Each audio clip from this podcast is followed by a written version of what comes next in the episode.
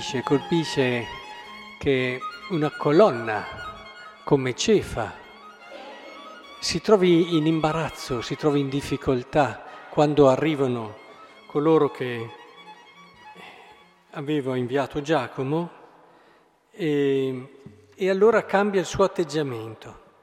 E lo avete sentito, il motivo della presa di posizione di, di Paolo nei confronti di Pietro è evidente.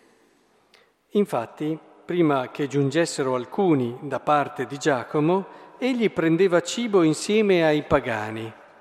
ma dopo la sua venuta cominciò a evitarli e a tenersi in disparte per timore dei circoncisi.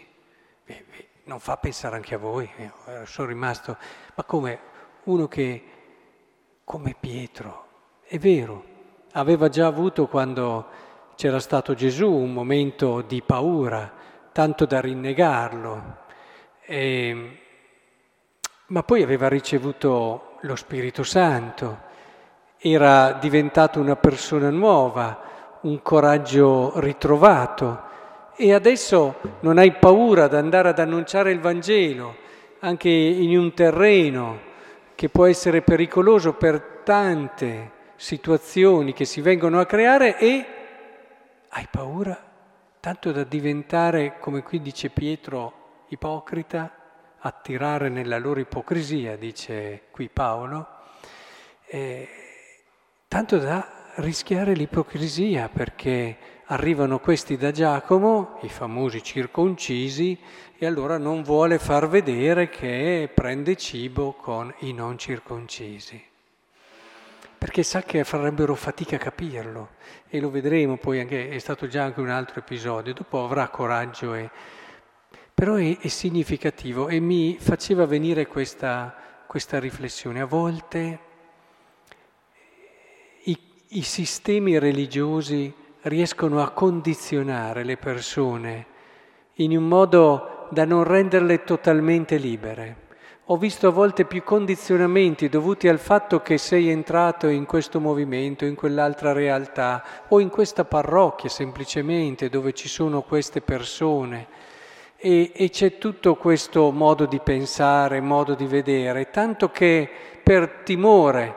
di poi non essere più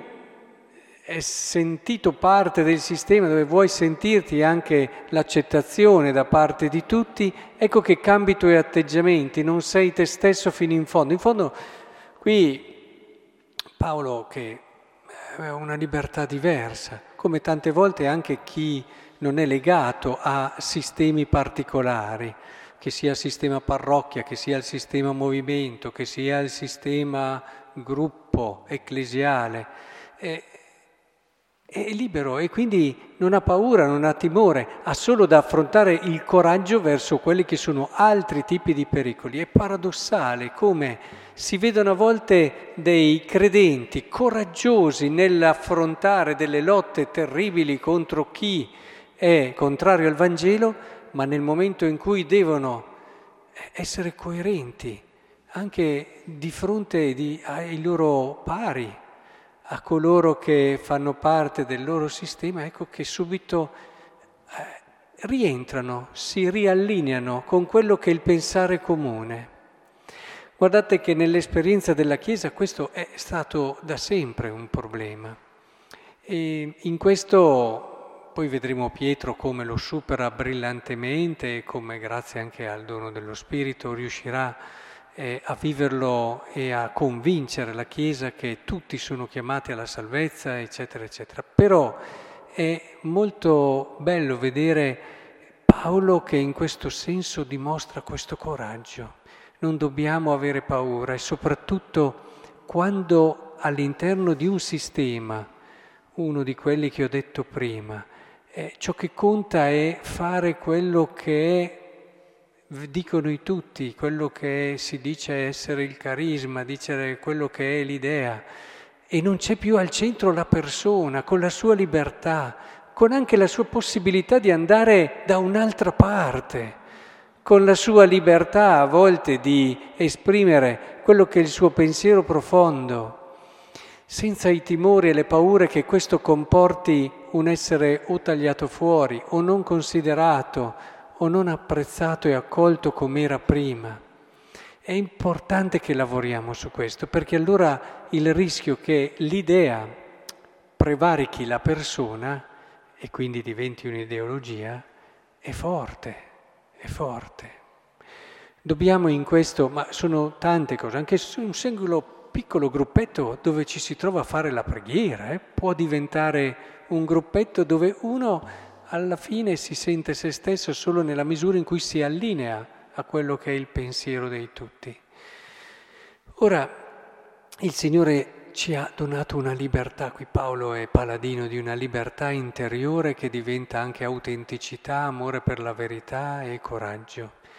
Questo suo andare fuori dal coro è diventato uno stimolo per una ricerca di una verità più grande e questo spesso è accaduto nella Chiesa. Non lo si deve fare con arroganza, non lo si deve fare con presunzione,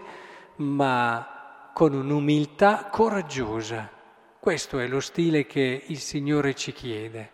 un'umiltà che non ha timore della verità e di quello che in modo profondo e vero il cuore che in tanti modi è anche illuminato dallo Spirito, sente. La Chiesa ha bisogno del contributo di tutti, non ha bisogno di tanti soldatini schierati che dicono semplicemente quello che ci si vuol sentir dire. La Chiesa ha bisogno di persone, persone che